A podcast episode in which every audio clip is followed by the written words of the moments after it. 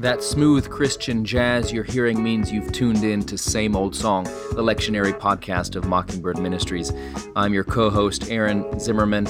I'll be joined by Jacob Smith as each week we break down the lectionary readings for the upcoming Sunday to give you something to think about, and if you're a preacher, to give you something to preach about, and no matter who you are, to give you a connection to the never changing message of God's grace for actual people like you unzip that monogrammed faux leather Bible carrying case and cover, pull up a chair, and let's dig in.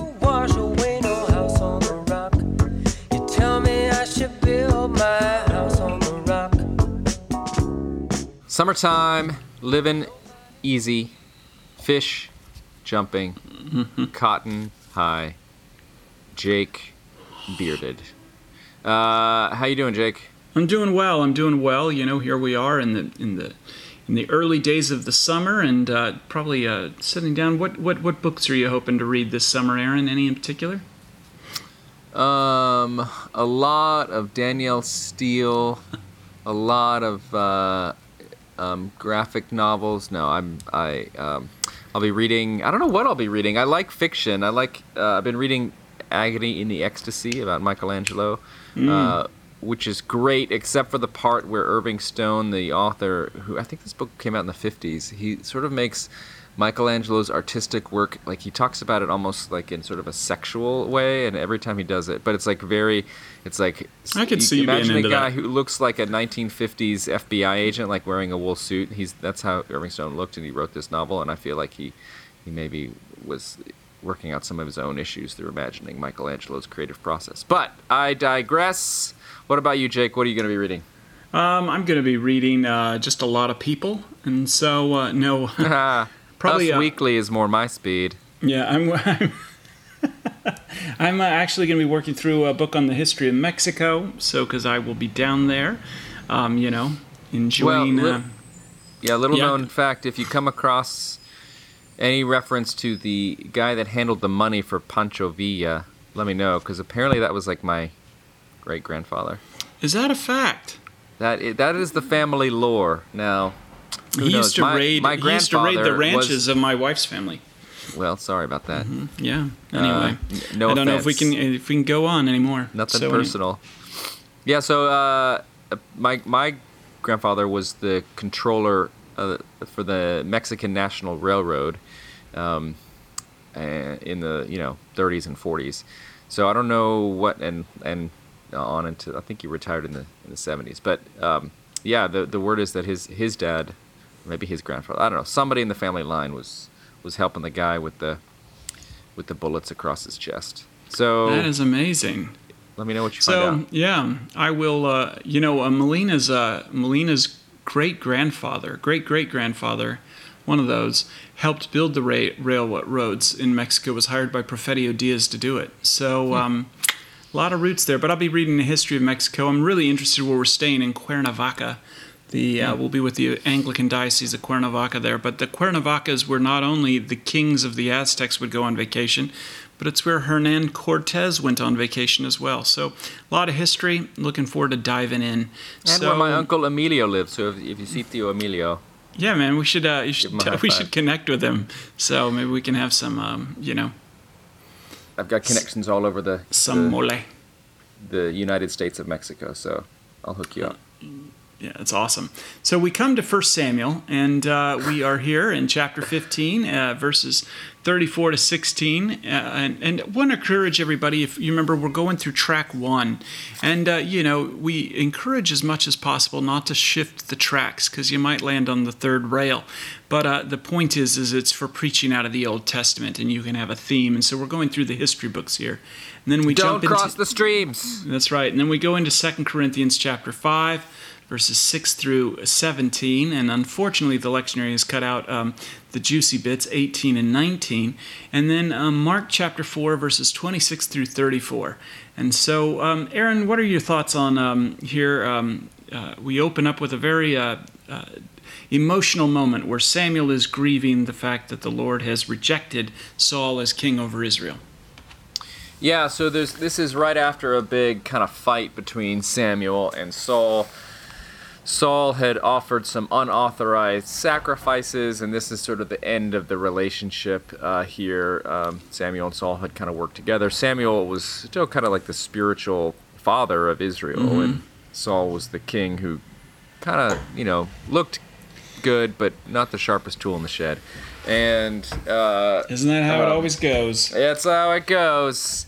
So Samuel's grieving over this, and it says here that the Lord was sorry that he made Saul king over Israel. This is um, using anthropomorphic emotional language to talk about God. Don't put too much weight on it. It's not like God was like surprised that Saul mm-hmm. didn't work out or something like that.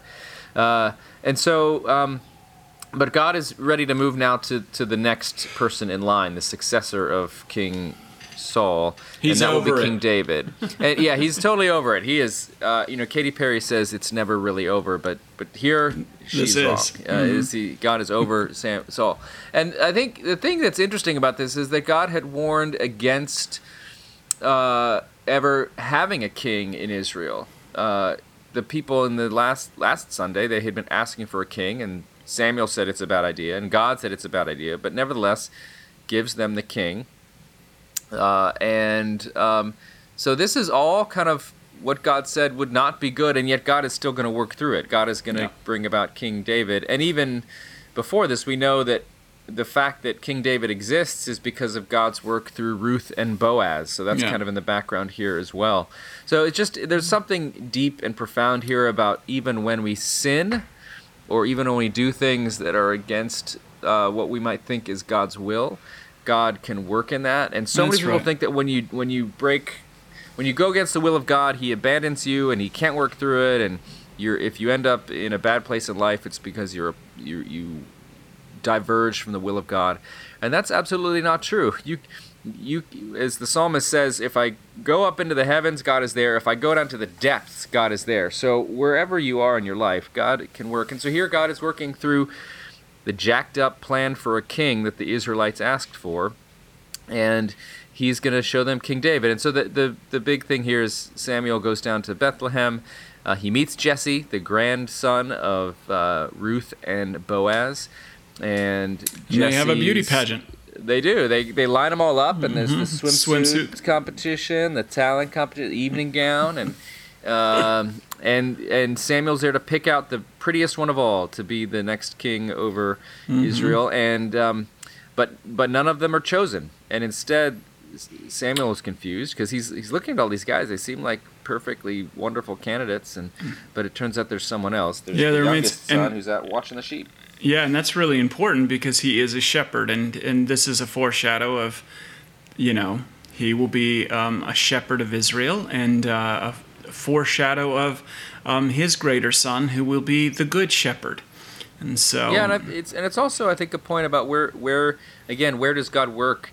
Um, we we think uh, we tend to look at like the the choices we think would be the optimal choices, but there may be some other card up God's sleeve yeah. that he and, uh, that he wants to pull out. And watching sheep was a lowly job even then. So you know what I mean. So he is um, he's working through the lowly here. Yeah, that's right. Because when you think about it, so we have kids, and there are we have chores in our household, and there are some chores that are more popular than others, and there's some chores that no one wants to do, like you know picking like up the landmines that our dog leaves in the backyard, uh, and um, and the fact that David is shepherding shows how low on the totem pole he is, because they don't even think to call him to this meeting that Samuel has uh, mm. convened, um, and so but this is the one who, through whom God works. So again, back to this idea of where does God work in your life? This is what we call sometimes the Nazareth principle. What good can come from Nazareth? Well, that's where Jesus is from. Uh, the statement that uh, uh, uh Peter makes, as we heard a few Sundays ago in Acts, about Jesus, the stone that the builders rejected has become the cornerstone. That's sort of what King David is here. Um, uh, and this shepherd boy will become king. He doesn't become king immediately, by the way. This is sort of a uh, he wins the election, but he hasn't been inaugurated yet. He's the king elect. Saul will remain in power for some time, and we're going to mm-hmm. get into the David and Goliath stuff and all that sort of coming. But he's not. He's anointed, but he's not yet king. Hmm. So. Yep. There it is. I mean, yeah, I think we have. Yeah. So Second Corinthians, you know, and this really, I think, builds on, and Paul, Paul, like, kind of builds on what what First Samuel is really t- trying to articulate. You have Second Corinthians chapter five here, where once again um, Paul is uh, continuing his uh, debate against and trying to um, persuade the Corinthian church against the ways of the super apostles. These were, you know, good looking pastors who had it all together, who were telling you to look within, telling you to look within and find the strength within. I was just, er, you know, our pregame, Aaron, I was telling you about um, how um, I was listening to a, um, a uh, mega church pastor, super good looking, well dressed. Really, I mean, he's got it. He's got it all together. Clearly, um, he's got it more together than I do and uh, but that's not saying much. But uh, it, not hard his, to do. His whole message was, um, "It's within you," and uh, and this is this is the message of the super apostles. It is within you, you know. And uh, and Paul, like he begins this by saying, you know. Um, uh, that this is this is a this is a bad thing to do because we walk by faith not by sight you know and this goes back to what we were talking about yesterday the gospel is heard you're standing the good news and you're standing before God is heard. And he says we do have confidence and we would rather be away from the body than at home. So whether we're at home or away we make our aim to please him. And then here's a key thing that throws a lot of people off. For all of us must appear before the judgment seat of Christ so that each may receive recompense for what he has done in the body whether good or evil now, Paul, um, and we were talking about how this is a Roman judgment seat, and um, yeah, the bema, what, the bench where the judge would sit. Yeah, but Paul can Paul can make this statement confidently because he is standing not in his own righteousness, not in his own work, but the work of Christ that has been given to him. You know, and so this is why his appeal is not within. This is why his appeal is not to what he sees, but his appeal is to uh, faith, faith in Jesus Christ. That's right. And uh, the other thing that Paul is kind of doing here in this passage is that he's been talking about his own ministry, and the reason he is trying to defend it is because, as you said, his these super apostles look really great. Uh, their churches are booming, their robes are flowing. Uh, they just uh, they're the life of the party. Whereas Paul, it, like, keeps getting arrested. He keeps getting beaten. he, uh, he, I, you know, I kind of imagine him looking a little bit like Bill Murray in Caddyshack, uh, whereas the uh, the super apostles look more like Chevy Chase in Caddyshack. And so uh, they're like, why would we follow you? And so Paul starts talking about the outer stuff wasting away and the outer stuff being ultimately unimportant and that stuff being temporary. And what's really important is the unseen and the eternal. And that kind of then triggers his train of thought. You got to remember, oftentimes Paul was dictating these letters, and like when you were talking, uh, listener, you one thought triggers another thought. So he kind of jumps now into this idea of the afterlife. You know, if if as he says the seen stuff is temporary and the unseen is eternal.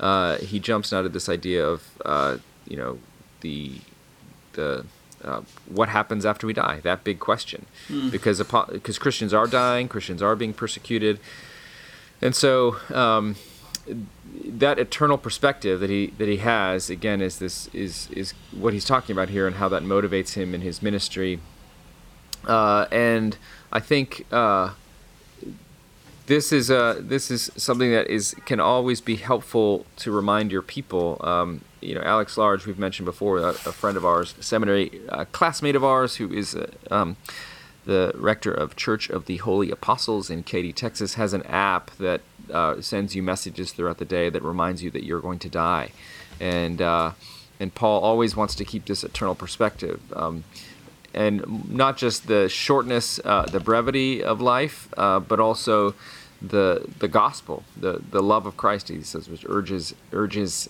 him on uh, to to continue this mission, and that you don't see somebody from a human point of view, uh, because in Christ everything is a new creation. And by the way, don't use this verse about being a new creation to tell people that should they should because they're in Christ they're a new creation and therefore they should never have any problems with sin or doubt or whatever. And if they do, it's because they're not a real Christian and they need to to kind of do it all over again. Yeah, um, well, that's and, I mean that is doing the exact time. opposite of what St. Paul says to do here. You know, Right. he says, therefore, knowing the fear of the Lord. I mean, because we're going to stand before the judgment seat, but not in our own, like our own righteousness, as you people are talking about, which is going to be just decimated. He says, we try and persuade others. We ourselves are well known to God. You know, this is the whole the whole move of his ministry here is to appeal not to the inside, not to yourself and you becoming a new creation, but uh, the love of Christ. And it's this love of Christ, the power of the gospel that says all of your sins have been forgiven, that he says urges us on because we are convinced that uh, Jesus has died for all, and therefore all have died, and he died. So, you know, anything else is just dead stuff. The only thing that is fruit is what God is doing through you, um, and uh, this message that they're proclaiming. And he, I love how he says that. He says, "You people are regarding these super apostles as amazing because you know they appear successful, they appear all of this." And he's like, "But the gospel, actually, the gospel that we're preaching." You know and this is this is one of the problems in the church today too is is that we uh, regard people from human points of view. Are you woke enough? Are you pious enough? Are you doing enough? You know what i mean? And he's like we don't regard anyone from a human point of view. Even though we once knew christ from a human point of view we no longer know him that way. And when we did know him in a human point of view we killed him. And he's Yeah. like, so the, the point is here is that we regard people not by what we can see, but on what we have we can't see. That which is received by faith that which is heard. Because if they are in christ they're a new creation and everything old has passed away. This is a statement of of who you are not what you need to become and uh, this, as it goes on to say in 18 and 19, is the ministry of reconciliation. The ministry of reconciliation is not a soup kitchen, although that's like that's helpful in the world. The ministry of reconciliation that you have been given as a preacher is to preach this gospel, this message that we no longer regard people from an outward view, but from what Jesus has done. And if you're not connecting it to what Jesus has done, then you are you're you're you're a super apostle and you're not preaching Yeah. the gospel. That's right. The the the ministry of reconciliation is announcing that you have been reconciled to God uh, through Jesus Christ, um, and uh, that does have a horizontal human component, but ultimately it's an announcement out of a vertical reality. Uh, the the thing um, uh, here too, I think it's good to prep your your lector, your reader, who's going to be reading this passage, because there's a, if you're doing the whole passage, the verses 11 through 13, which are optional, but I encourage you to leave them in. Uh, he's Paul kind of gives a little parenthetical note here. He takes a break from his argument to say. Uh, this thing about being in out of his mind or being in his right mind. He says, "If we are beside ourselves, it is for God. If we're in our right mind, it is for you." He's answering people who were claiming that Paul was out of his mind, Yep. uh, that he was off his rocker. So he's he's bas- like this is a two part two way conversation. We're only getting one voice in it, Paul's voice, Paul's response. Yeah. But basically, the Corinthians had written to him and saying. There are people here that say that you are not in your right mind. You are beside yourself, Paul. You're nutty. This gospel is crazy. And so he's saying, look, if we sound like we're crazy, it's because it's for God. And if we're but we're in our right mind, it is for you. We're trying to get you to understand. Uh, we're trying to bring you back to uh, reality here, the true reality, uh, what is unseen, as opposed to the seen stuff, which is temporary, passing away, and ultimately illusory and ephemeral. So, um, anyways, that's you, you may want to let your lector know that that kind of that there's a like it's kind of like a little parentheses sidebar that Paul goes on here. Um, if you don't do it, that's fine. But it, it can get a little confusing because again, you got to think about Paul dictating this and somebody writing it down, as opposed to him sitting at his uh, MacBook to do a lengthy, well composed, and organized blog post. Um, So uh, this is Second Corinthians, uh, ministry of reconciliation, a human point of view versus a God point of view, uh, and and um, uh, Ties into Samuel. walking by faith. Exact Yep. same thing. That's right. That's right. And now into the gospel uh, according to St. Mark. We're in chapter four. Where we're getting some parables of Jesus. Again, this is Jesus who's just right out of the gate was healing people in an unauthorized way. He's hanging out with sinners and seems to be friendly to them, which is bananas. Uh, and then his own family thinks he has gone nuts. Again, the gospel makes you look a little bit crazy because you're you're no longer concerned with uh, what everybody else is concerned with. You're actually sort of free and uh, maybe a little happy and not anxious, and people think there must be something wrong with you if that's what's the case. So Jesus has just been accused of being crazy by the religious leaders. His own family thinks he's maybe not in his right mind. Um, so that's all just happened. And now Jesus is going to describe what the kingdom of God is like. Mm. Uh, kingdom of God is this term that Jesus uses over and over and over in his ministry. In Greek, basileia tou theou, the reign of God. It's what um, it what it's what the world looks like when God is in charge. Uh, and Jesus uses analogies all the time. He's always going to say, "It's like this. It's like this. It's like this." He's trying to uh, explain uh, by way of hmm. illustration. Mm. Uh, which preachers, by the way, illustrations are the most important part of your sermon because that's where it gets out of being a head trip and actually connects with what this looks like in mm. real life. So, Jake, what do you think about these parables? Well, I think uh, first of all, uh, why does Jesus teach in parables? Um, well, he teaches in parables uh, on one level so that he might fulfill prophecy. If you go back a couple of um, uh, verses um, in Mark's Gospel, Mark chapter 4, I think around verse 12, like he quotes um, Isaiah and why he teaches in parables so that he might fulfill the scriptures and that the people might be ever hearing but never perceiving. And so, um, and uh, and then second of all, it's important to remember as you begin to teach on parables that parables are not fables.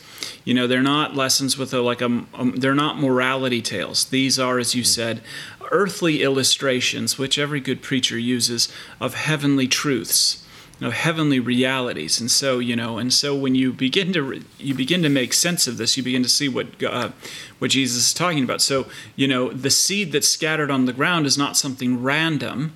This is the kingdom of God, and so and. Um, you know, and so it is. You begin to understand that Jesus is teaching in these parables how uh, the kingdom of God actually works, how God actually works. And so, you know, you see in this opening part, the kingdom of God is as if someone would scatter seed on the ground, you know, and he just scatters it all over the place. And, uh, and then uh, the gospel does what it does. Uh, uh, until the harvest comes. You know, this isn't something that's in our control. This isn't something we're manipulating. This is something that God does for us. Yeah. Th- so a few Sundays ago, I used um, this new term that I've learned from my middle school uh, child. This is from the video gaming world. Uh, maybe Henry knows this term, Jake. The sweaty tryhard. Uh, this is uh, when you're when you're like a gamer, and I'm probably getting this wrong because let's not forget I am old. But the sweaty tryhard is when you're working really. It can be a person or a description of how they're playing the game. Yeah. And it's it's a person who's working really hard to, to beat the game and to, and to do well. And and um, a, a good player that's just giving it all and just super intense and focused. This is the sweaty tryhard. And many people, this is how they approach their faith. It's the sweaty tryhard. it's like I gotta do the things. I gotta make it happen. I'm not holy enough. And I, I remember being in a, a time in my life where kind of the spiritual mentors in my life were like, okay, every year you gotta pick a goal, pray about what the Lord wants you to change in your life this year, what you're going to focus on, and um, develop maybe a plan, like three things you're going to do every day to, you know, whatever sin you're trying to get rid of or whatever habit you're trying to change or something like that or part of your character you're trying to mold and it was like the sweaty try hard approach to spirituality and this parable of Jesus in Mark 4 beginning verse 26 completely flies right in the face of that and says the way God works in your life, it's like seeds that grow and you have no idea how they're growing. The part of your life that you're trying to fix spiritually is probably not what God is interested in. He's probably doing something else in another corner of your life that you're not even aware of. And that's this is the the lack of awareness of the growth is the key thing here. Mm-hmm. It says the the seed sprouts and grows, and the farmer has no idea how. He does not know how. Um, and this is what happens with the work of the gospel in your life. You you if you continue to hear the, the word of God, the seed scattered, this gospel message of forgiveness for sinners and love for human beings in Jesus Christ, it begins to produce this growth, and you don't know how it works. And mm. it's the opposite of the sweaty tryhard. Anything else you would say about that, Jake? No, I mean, I would move on to the next one right from there. You know, it's like a mustard seed. The gospel is like a mustard seed.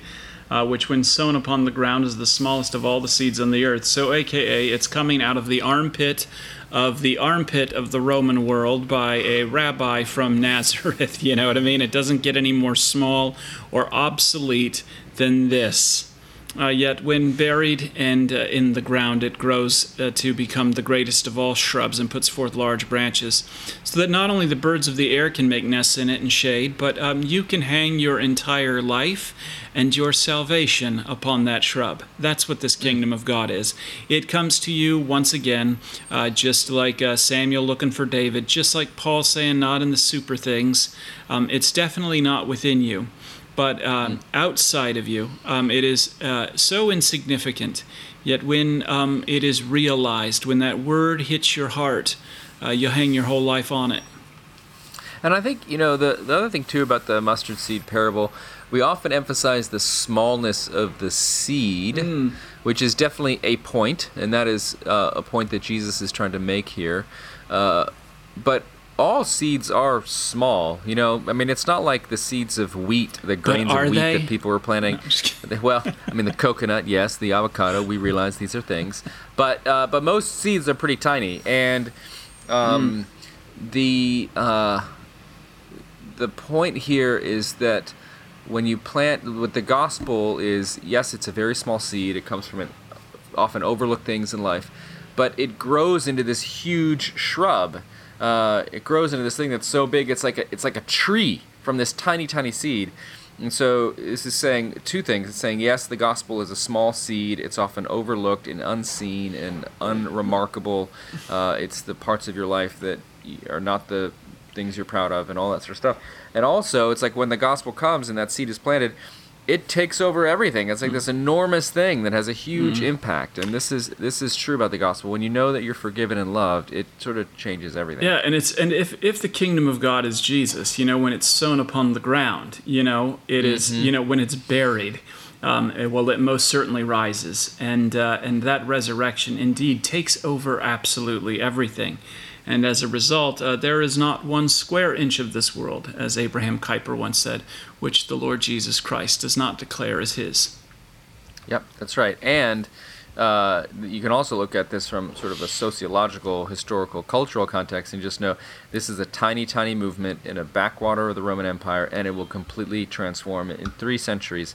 And even before that, it'll begin to completely transform the known world, and we are still living in the world that this message made. Mm.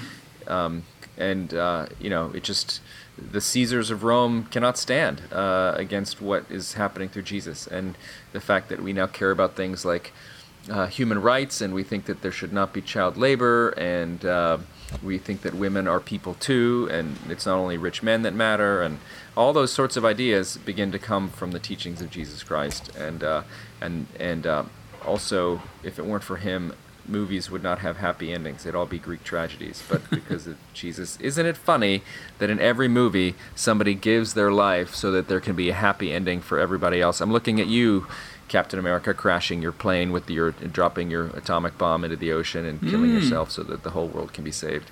And you, you know, fill in the blank with your example here. But this is this is Jesus Christ is this tiny seed that nobody thought mattered at all, and he planted himself in the ground. He died and was buried, and as a result, the tree that has grown from that has transformed the whole world. Amen.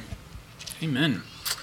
Well, that'll do it for uh, proper six, uh, the uh, the third Sunday after uh, Pentecost. Um, and as we uh, now move through the month of June. So we'll see you here again next week, and we'll tell you how to Preach.